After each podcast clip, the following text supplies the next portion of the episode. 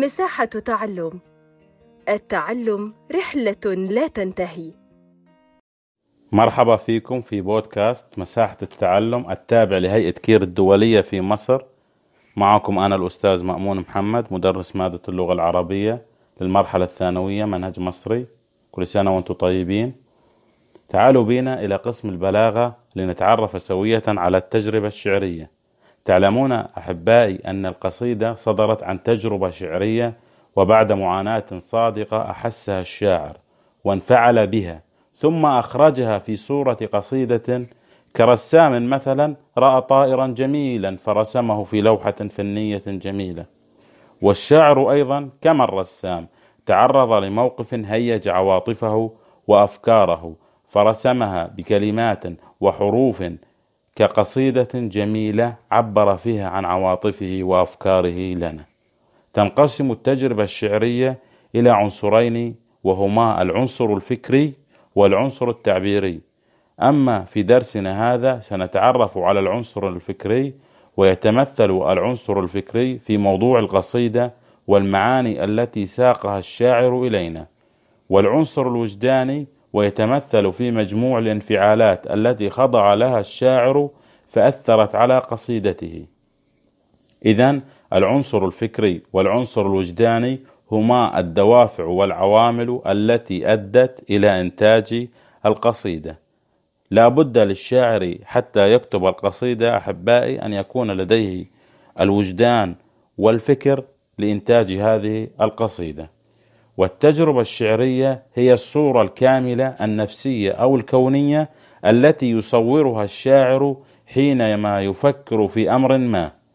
تفكيرا يستحوذ على مشاعره وأحاسيسه فلا يجد متنفسا إلا فيما ينظمه من الشعر.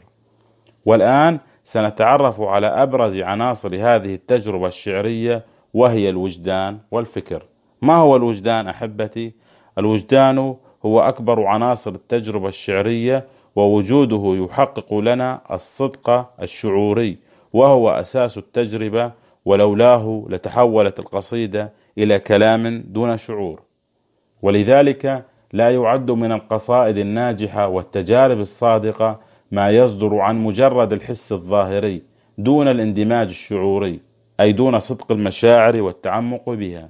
وأيضا ما يسوقه الشاعر تقليدا لغيره أو نقلا من الآخرين. فلا جمال ولا إبداع أن يأخذ الشاعر القصيدة من غيره دون أن يضع فيها بصمته الخاصة ووجدانه الصادق.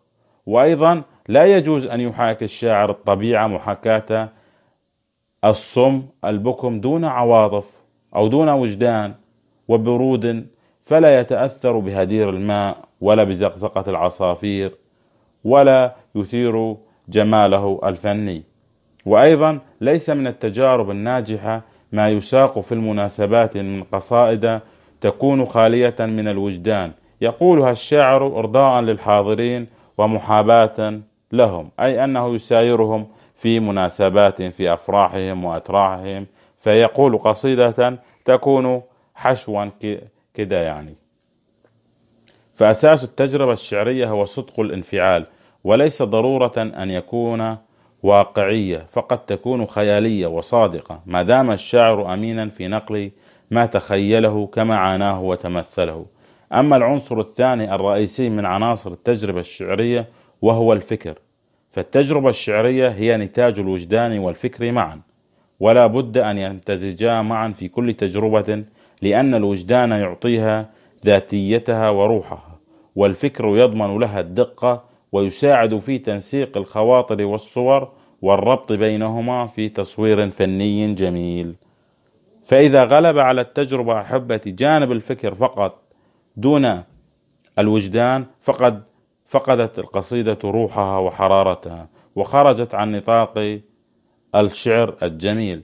كقول الشاعر علي الليثي في عقاب الثورة العرابية كما تعلمون قال كل حال لضده يتحول. فالزم الصبر إذ عليه المعول. لاحظوا أن هذه هذا البيت الشعري ليس فيه ما يجلب النفس ويثير الجمال فيها.